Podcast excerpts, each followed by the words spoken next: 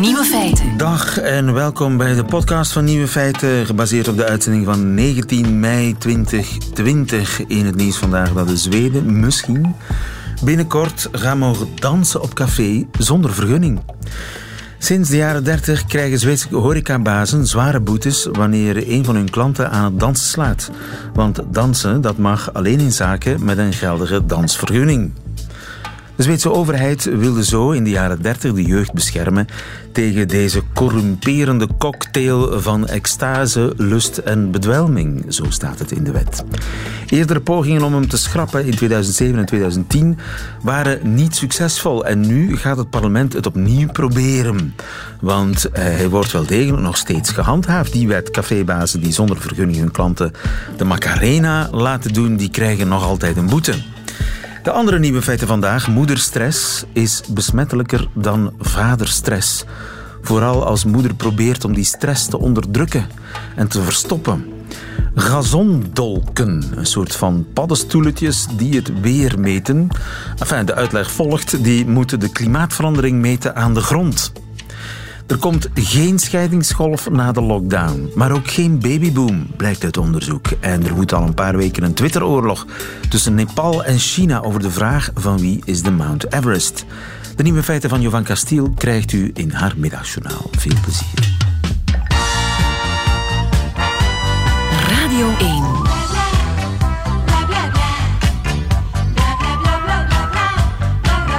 Nieuwe feiten. Moederstress is besmettelijker dan vaderstress. Dat moet blijken uit onderzoek in Canada. Pedro de Bruikere, goedemiddag. Een goedemiddag, lieve. Onze huispedagoog. Kun je stress verstoppen voor je kinderen? Dat is een uh, interessante vraag. Hè? Veel mensen schijnen te denken van wel. Die willen hun kinderen sparen, vrijwaren, niet opzadelen met hun grote mensenzorgen. Dus ja, de meeste ouders doen alsof er niets aan de hand is. Hoewel er van alles aan de hand is. Werk kwijtgeraakt, uh, mama betrapt met de buurman, et cetera, et cetera.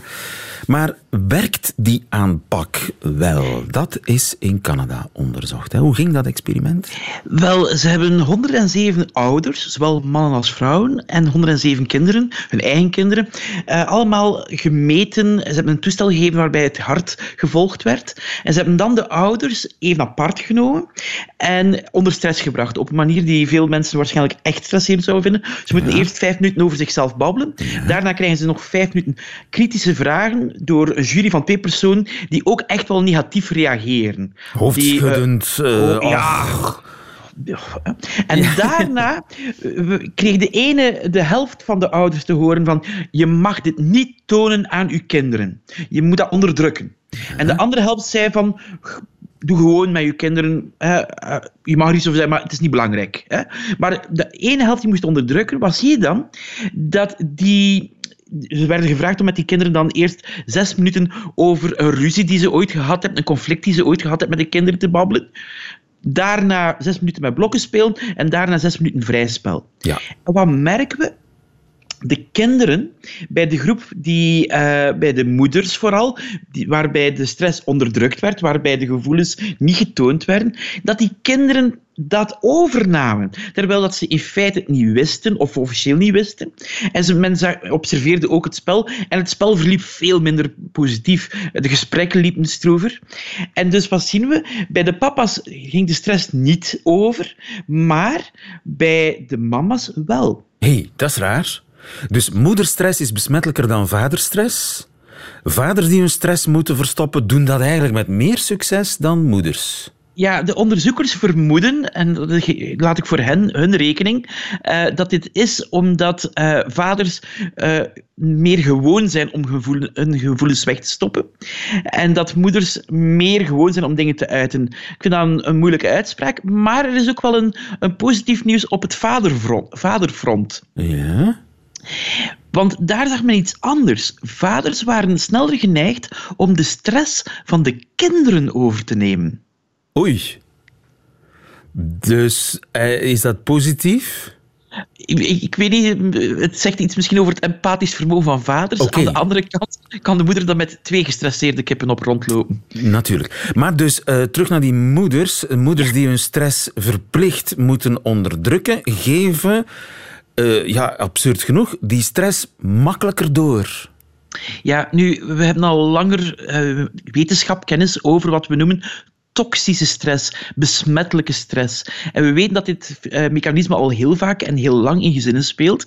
En het onderzoek hier geeft aan van, ja, bijvoorbeeld nu in deze moeilijke tijden, waarbij dat ouders meer gestresseerd rondlopen, is het misschien toch gezonder om dat gewoon eerlijk te zeggen en niet te onderdrukken of niet weg te stoppen en te liegen van alles gaat goed, terwijl het kind in feite bewust en ze ook vaak onbewust merkt van dit is hier niet het geval en die stress ook overneemt. En dus dat, dat is dan die toxische stress. Dus stress kan ook niet toxisch zijn.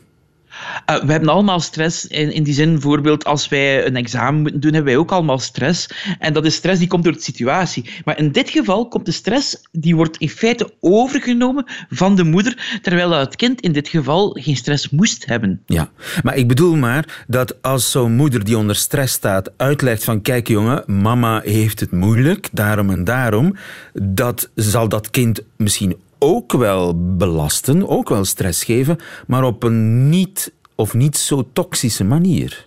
Nee, en niet zo besmettelijke manier. En dat, dat is denk ik een belangrijk inzicht. In feite, op die manier krijgen we hier vanuit een onderzoek waarbij dat vooral naar de psychologie gekeken werd, ook wel een onderbouwing voor wat we vaak ook zeggen in de pedagogiek. Namelijk, wees transparant naar je kinderen. Dat wil niet zeggen dat je hen meer moet belasten en meer stress moet bezorgen door alle mogelijke uh, doemscenario's mee te geven, maar door in feite heel eerlijk en duidelijk te communiceren van op dit vlak, vandaag gaat het met mij op dat vlak niet zo goed. Ja, maar een painted smile, uh, dat werkt niet. Zeker bij moeders blijkbaar niet. Integendeel, het werkt contraproductief. Ja, maar vaders mogen het wel proberen. Uh, ja, dat vind ik zelf een hele, eh, een hele rare. Dit onderzoek toont dat wel. Aan de andere kant denk ik dat het ook wel belangrijk is uh, dat je af en toe toont dat emoties moeten kunnen. Dus ik denk dat papa's ook misschien wel beter eerlijk zouden zijn. Ja. Maar dat is een persoonlijke mening. Pedro de Bruikere, dankjewel. Goedemiddag. Nieuwe feiten. Hoe meet je klimaatverandering? Wel, ik zou zeggen met een weerstation. Maar daar is een probleem mee met die weerstations. Die zijn eigenlijk te hoog. Je zou eigenlijk dichter bij de grond moeten meten, of toch in elk geval ook dichter bij de grond moeten meten. En daarom zet Jonas het land vol paddenstoelen. Jonas Lembrechts, goedemiddag. Goedemiddag. Jonas, je bent eh, dokter in de ecologie aan de Universiteit van Antwerpen. Uh, en jij gaat samen met een, een, internationaal team van wetenschappers data verzamelen met, ja, ik noem ze paddenstoelen, maar wat zijn het eigenlijk? Mini-weerstationnetjes? Dat klopt inderdaad. Dat zijn mini-weerstationnetjes. En het grote verschil met de weerstations die we hebben, is dat deze dicht bij de grond gaan meten. En waarom doen we dat? Omdat daar een heleboel van de dieren en planten gaan leven. En wij willen weten welke temperaturen zij ervaren. En dus op de grond is er een ander klimaat dan op, ja, hoe, hoe hoog zijn de meeste weerstations? Anderhalve meter, twee meter? Ja, inderdaad. Dus um, de grond heeft eigenlijk een heel uniek microklimaat, noemen we dat. Dat uh, verschillende graden kan verschillen eigenlijk van wat dat we in de weerstations gaan meten. Dus als we in die weerstations 10 graden meten, dan zou het kunnen dat dieren en planten die dicht bij de grond zitten, juist 20 of misschien zelfs maar 5 graden gaan ervaren. Ah ja, en bij een hittegolf bijvoorbeeld in de zomer, als het uh, ja, 38 graden is, is het aan de grond dan geen 38 graden. Ja, inderdaad. En, afhankelijk is het dan warmer of kouder? Ja, dus dat is iets wat wij proberen in kaart te brengen. En dat kan eigenlijk beide kanten op gaan. Uh, bijvoorbeeld als je in een bos aan de grond gaat meten, dat bos dat gaat eigenlijk een verkoelend effect geven. Dus daar als je, kan je weten, als je je hand bijvoorbeeld op een mosbed in het bos gaat leggen, dan voel je dat het daar veel koeler is. Dus dan gaat de grond koeler zijn. En... Maar in de andere richting, um, bijvoorbeeld in de stad, als je je hand op een, de straat gaat leggen tijdens een hittegolf, dan voel je direct dat het daar veel warmer gaat zijn. Je kunt je handen verbranden, je kunt er een ei bakken op die, op die asfaltlaag als die uh, in de zon heeft gelegen. Maar is dat dan ook belangrijk om een scherper beeld te krijgen van de echte klimaatopwarming? Ja, en dat, we weten dus nog niet goed hoe die verschillen gaan doorwerken doorheen de tijd. Dus we weten dat het klimaat aan het opwarmen is, maar het zou dus kunnen dat het op die bosbodem of uh, op die, die, straat juist veel sneller of veel minder snel gaat opwarmen. En dat proberen wij in kaart te brengen. Ja, en wat zijn de gevolgen daarvan als als want ja, op, op, uh, op asfalt uh, in de stad, daar, daar leven geen wezens, denk ik. Hè? Terwijl op zo'n bosbodem, ja, daar krioelt het ervan, toch? Ja, dat klopt. Um, de, de, asfalt is natuurlijk een heel extreem voorbeeld, maar je ziet in de stad ook wel heel veel planten bijvoorbeeld tussen de straatstenen opschieten. En die zullen dus ook die heel extreme uh, omstandigheden ervaren. Ja. En we weten dus dat ja, daar in de stad de hittegolf dicht bij de grond, die gaat daar veel langer duren en veel intenser zijn dan in het bos bijvoorbeeld. Ja. En een mier bijvoorbeeld, die voelt de klimaatopwarming anders dan wij. Ja, uh, soorten die daar leven, die zijn daar natuurlijk aan aangepast. Maar omdat uh, het klimaat dus nu aan het veranderen is en het zou kunnen dat het daar veel sneller gaat, gaan zij zich ook veel sneller moeten aanpassen aan die nieuwe omstandigheden. Ja. En dat kan dus nog wel eens een stuk moeilijker worden dan origineel voorspeld. Ja, en dus om een scherper beeld te krijgen van de klimaatopwarming en van de gevolgen van die klimaatopwarming, moeten we ook dichter bij de grond gaan meten. Hoeveel paddenstoelen heb je? Wij hebben op dit moment um, een kleine 10.000 meetlocaties over heel de wereld. Ja. Maar we zijn nog volop aan het werken om dat verder uit te breiden. Omdat we echt willen proberen ja, alle um, landen mee aan boord te krijgen. En voor uh, België, hoeveel heb, of voor Vlaanderen, hoeveel, hoeveel paddenstoelen heb je beschikbaar? Uh, in Vlaanderen zijn we eigenlijk, um, gaan we volgende zomer een groot project proberen uitrollen. Um, een vervolg eigenlijk op het curieuze neuzen Citizen Science project. Ah, ja, natuurlijk. ja waarbij we gaan vragen dat uh, um, mensen zo van die mini-weerstationnetjes in hun gazon zouden plaatsen. Dat we ook hier in België en duizenden tuinen dat microklimaat eigenlijk gaan kunnen meten. En hoe groot is dat ding? Uh, dat ding is uh, 15 centimeter, steekt dat boven de grond uit. Uh, dus dat zijn echt mini-weerstationnetjes. En kan ik, kan, kan ik daar niet overvallen en mij danig bezeren? Uh, je moet natuurlijk een beetje uitkijken ja, waar je loopt dan, maar um, ze, ze zijn mooi wit, dus je ziet ze normaal goed staan. Aha, een mooi witte weerpaddenstoel en die meettemperatuur, doet die nog wat anders? Um, we meten dan ineens ook uh, de droogte in de bodem. Wat ook een groot um, probleem is in de klimaatverandering. Dat uh, is nu opnieuw weer al in het nieuws. Uh, dus dat hopen we op die manier ook veel beter in kaart te brengen hoe onze bodems eigenlijk met die extreme droogtes omgaan. Ja. En als ik er nu eentje wil, waar moet ik heen? Dan moeten we nog even wachten, want we gaan uh, dat volgend jaar gaan we daar zeker voldoende volgend jaar. reclame Oei, dit is een, een wereldprimeur ja. als het ware voor Radio 1. Dat is inderdaad een wereldprimeur die dus het, te pakken het, heeft. Het, het, nieuwe curieuze neuzen is uh, weer paddenstoelen. Ja, uh, we noemen ze graag gazondolken. Omdat ze als een dolk in het Okay. als een dolk in de gazon gestoken gaan worden. Ik uh, schrap mijn paddenstoelen, gazondolken. En uh, dat, de gazondolken zijn de nieuwe curieuze neuzen. En uh, hou ons op de hoogte als ze er zijn en als we ze kunnen verspreiden. Jonas Lembrechts, veel succes. Dankjewel, goedemiddag. Dank u vriendelijk. Dag. Nieuwe feiten. Van wie is de Mount Everest? Daar wordt vandaag in alle hevigheid over gebakkeleid, meer bepaald op Twitter. Dag Vere de Vos, goedemiddag. Goedemiddag. Je bent onze Verre Oosten-deskundige. Ja, hij is al een paar weken aan de gang, hè? die Twitter-oorlog tussen China en Nepal. Hoe is het begonnen? Uh, op 2 mei eigenlijk is het begonnen met een onschuldige tweet van de Chinese staatsomroep. Ja, Twitter is verboden in China, maar uh, daar trekt de overheid zich niks van aan, want uh, zelf gebruiken ze dat medium maar al te graag. Dus dat was een tweet met een paar hele mooie foto's van de Mount Everest of Mount Chumulangma, zoals die in het Chinees ook heet. Um, van een zonnekrans, een heel bijzondere zonnekrans die gezien was over de top van de Mount Everest.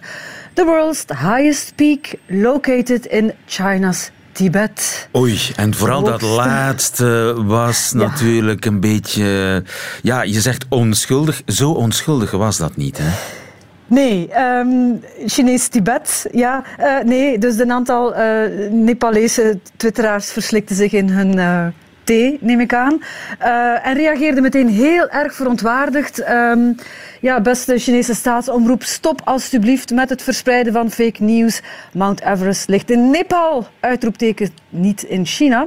En dit is onze Mount Everest en we willen niet dat jullie hem gebruiken en zich toe-eigenen. De Nepalese regering zou hier tegen in actie moeten komen.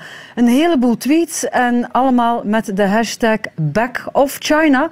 En uh, ja, Back of China is trending on Twitter sindsdien. En het is uh, eigenlijk niet meer gaan liggen, die ruil. Ja, het, uh, het, gaat maar door, die Twitteroorlog over uh, de Mount Everest. De Chinezen beweren ijs van ons, de Nepalezen beweren ijs van ons. Maar van wie is die nu eigenlijk? ja, dat is al lang een moeilijke vraag geslacht der engelen misschien. Um, ja, die top ligt eigenlijk op de grens van twee landen. Dat is natuurlijk heel erg hoog. Hoe loopt die grens daar juist? Uh, sinds de jaren 60 is dat eigenlijk al een discussie.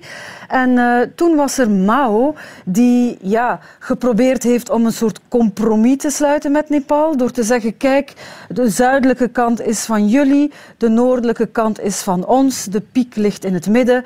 En laten we meteen ook maar herdopen. Hè, want Mount Everest, dat is een uh, koloniale naam uit de tijd dat uh, Nepal nog deel was van het uh, Britse Rijk, genoemd naar een of andere landmeter die, uh, die Mount Everest gaan meten is. Laten we hem Mount Chinese Nepalese Friendship noemen, hmm. voortaan. Daar is niet veel van in huis gekomen. Het is te zeggen, het akkoord is toen wel getekend, maar is nooit in de praktijk gebracht. Nepal uh, is die top blijven opeisen. China ook. En die naam is er ook niet uh, doorgekomen. Een beetje de frustratie van China is dat eigenlijk ja, die Mount Everest is veel beter bereikbaar vanuit Nepal. Hè. Dus bijna alle expedities vertrekken vanuit Nepal met Nepalese Sherpas. Je kan heel mooi, of heel mooi naar boven wandelen. Op het einde wordt het een beetje moeilijk. Als je dat vanuit China wil doen, is dat veel moeilijker, want dat is veel steiler en de top is veel moeilijker uh, bereikbaar. En daardoor denk ik dat uh, ja, een groot deel van de wereld inderdaad denkt die top of die hele Mount Everest ligt in Nepal. En dat frustreert China, want China heeft de langste muur, de oudste geschiedenis, maar niet de hoogste top ter wereld. En ja, daar proberen ze dus iets aan te veranderen. Ja, maar dus de top zelf ligt op de grens. Ja, de top zelf ligt op de grens. Nu, vreemd genoeg, um, als je nu op Google gaat kijken, ligt die top blijkbaar net in China. En, en dat is dan de, het vervolg van die Twitter-rel, waar nu de Nepalezen heel erg boos worden op Google Maps. En zeggen, ja, maar wacht eens even, waarom ligt die top nu ineens in China? Um, doet een klein beetje denken aan een, eenzelfde grensgeschil dat uh, China had met India, ook nog altijd niet opgelost over een grensgebied, waar de Indiërs plots op satellietfoto's zagen dat er een weg liep door een stuk India, een weg die zij daar niet hadden aangelegd. Bleek dat de Chinezen dat hadden gedaan. En China houdt sindsdien ook vol dat dat, stuk, dat stukje noordelijk India van hen is. Dus um, ja, hoe het verder moet en wie dan de scheidsrechter moet spelen, dat is onduidelijk. Maar het is wel heel duidelijk dat China ja, eens ze hun zinnen hebben gezet op een bepaald stukje land, dan doen ze verder. Uh, een paar dagen geleden verscheen er opnieuw een filmpje op Twitter. Dit keer van een heel team uh, Chinese ingenieurs die op de top van de Mount Everest een 5G-mast gaan planten zijn. Um, allemaal mensen met uh, vestjes, met uh, jasjes, met Huawei. Uh, ja, en dan kwamen natuurlijk al die twitteraars vanuit Nepal opnieuw verontwaardigd in actie. Back of China. Ja, de Chinezen staan nu al op de top met hun 5G-masten.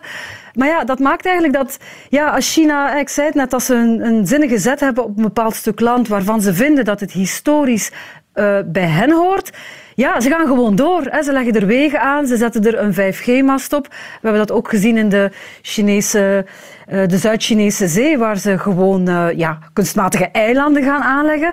En dan zetten ze die buurlanden voor een soort fait accompli, waar er ja, moeilijk een weg terug is. Dus uh, ik vrees dat dit niet zo goed gaat aflopen voor Nepal. Ja, uh, Twitteroorlog of niet, China uh, doet gewoon alsof de Mount Everest van hen is. Vele de Vos, dankjewel. Goedemiddag.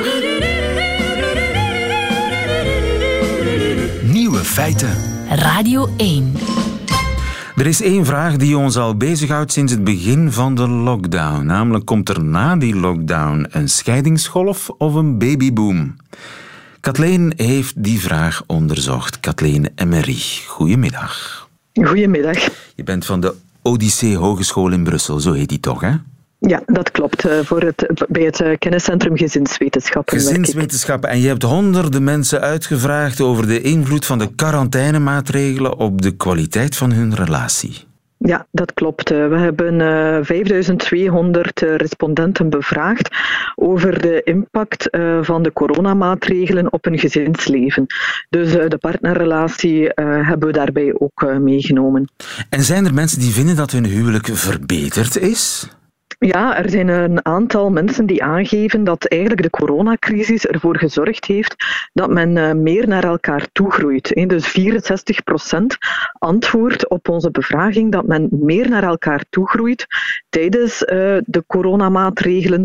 Uh, en 83 procent zegt ook dat hun partnerrelatie niet verslechterd is. Oké, dus 64 procent zegt het is verbeterd, 83 procent zegt het is zeker niet verslecht. En omgekeerd mhm. zijn er ook mensen die wel degelijk vinden dat hun relatie achteruit is geboord sinds het begin van de coronacrisis. Ja, ja, dus inderdaad, het, uh, ja, eh, het omgekeerde geldt dan natuurlijk ook. 17% zegt ja, uh, mijn partnerrelatie is verslechterd tijdens deze maatregelen. Um, en dat is natuurlijk op zich wel een zorgwekkend getal. Aan de andere kant merken we dat het toch ook een vergelijkbaar aandeel is Um, wat voor de coronacrisis ook al aangaf dat er elementen zijn van een lagere relatiekwaliteit. Ja. Um, ook dan zeggen mensen, zeggen ongeveer 10% van de Vlaamse gezinnen, dat men toch overweegt bijvoorbeeld uit elkaar te gaan. En wij vermoeden dat het dan ook uh, vooral uh, die groep is die nu uh, zwaar de gevolgen ondervindt van de ja. coronamaatregelen, ook op hun partnerrelatie. Het is een soort stresstest hè, voor relaties, zo'n coronacrisis. Mm -hmm. Ja, dat klopt. Um, in uh, een heel aantal uh, gevallen loopt ook de stress uh, in de gezinnen hoog op. we zien bijvoorbeeld iets negatievere resultaten voor de ouders um, met kinderen onder zes jaar. we zien ook dat de druk op die gezinnen enorm toeneemt, doordat de kinderen verplicht worden om thuis te blijven, dat men verplicht wordt om thuis te werken. Dus de stress in die gezinnen omwille van de kinderzorg en de moeilijke combinatie arbeid en gezin weegt daar zeker door en uh, heeft dan ook een impact op uh, die partnerrelatie. Ja, zeker als je mm relatie al suboptimaal was, om niet te zeggen op springen -hmm. stond. Ja, die extra stress, dat zorgt natuurlijk voor de genade stoot. Ja, dat, dat, dat vermoeden wij inderdaad. Hè, dat uh, gezinnen waar de partnerrelatie al moeilijk liep, dat daar uh, de stress nu nog meer gaat doorwegen, voor meer spanningen gaat zorgen en uh, ja, op verschillende terreinen gaat wegen op die sfeer in het gezin.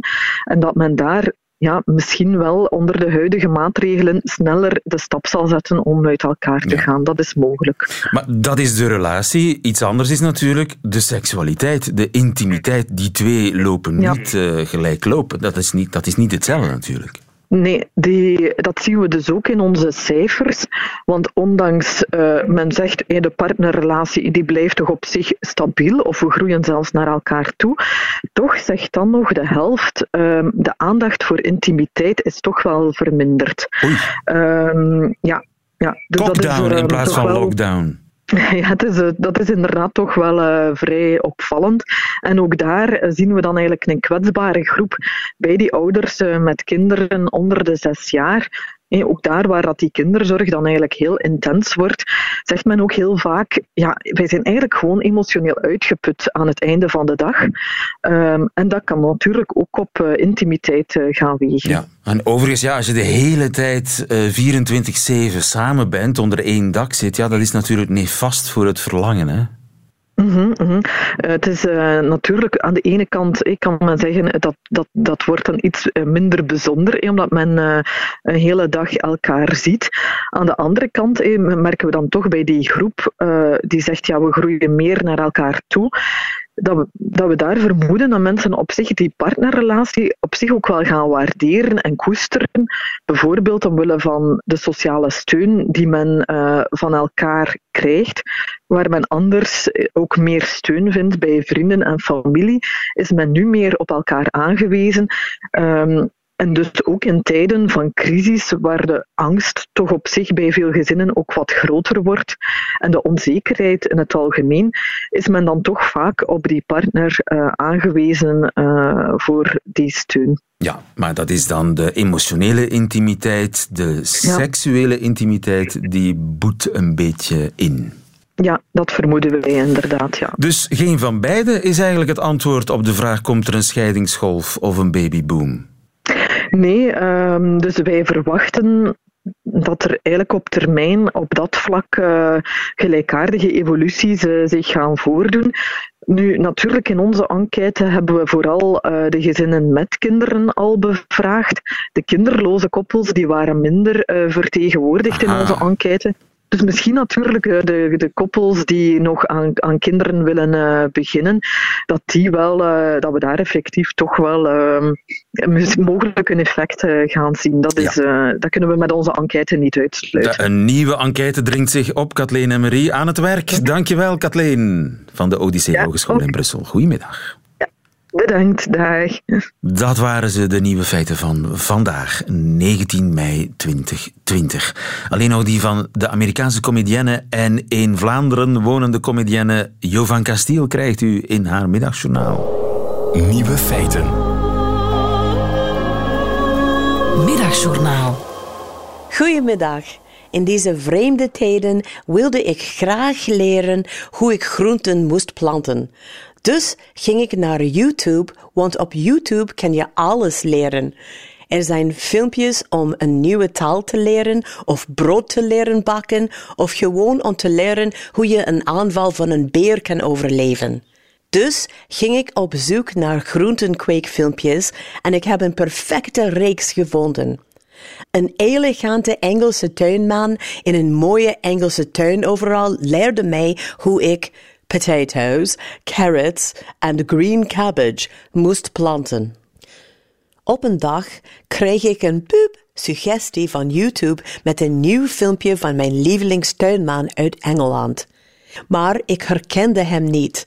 Hij stond daar met een slordige baard en gek haar en in plaats van zijn mooie tuin overal droeg hij een vuil t-shirt en jeansbroek. Hij zag eruit als Tom Hanks in de film Castaway na zes maanden op een onbewoond eiland. Na mijn eerste shock begon ik van YouTube poep suggesties te krijgen over nieuwe filmpjes van mensen op YouTube die praten over geschiedenis, kittens en politiek. Ze zagen er allemaal uit alsof ze al twee jaar in een boom woonden. En toen zag ik het. Deze mensen hebben lockdown haar. Waren deze mensen social distancing van hun douche en hun haarborstel aan het doen? Dat maakte mij paranoïde. Zou het nu vreemd zijn als ik mijn haar was? Mag ik nog een haarborstel gebruiken of is dat nu een niet-essentieel voorwerp geworden? Sommige vrouwen zien er mooi en sexy uit als ze wild haar hebben. Bij mij ziet het eruit alsof ik net door een grizzlybeer ben aangevallen en het alleen overleefd heb dankzij een YouTube-filmpje. Dus zoals bij de meeste hypes weiger ik om mee te doen met het lockdown haar. Dat is voor hippe mensen, zoals klagende BV's en mijn mooie Engelse tuinman. Dus, lieve mensen, sorry dat mijn haar er goed en proper blijft uitzien. Ik ben alweer niet cool genoeg voor deze wereld. Tot morgen.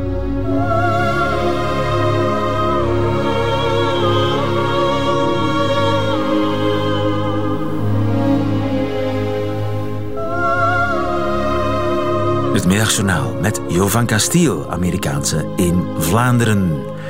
Einde van deze podcast hoort u liever de volledige uitzending van Nieuwe Feiten, dat wil zeggen met de muziek erbij. Dat kan natuurlijk ook via herbeluisteren op onze app of onze site. Daar staan overigens nog veel meer podcasts. Tot een volgende keer.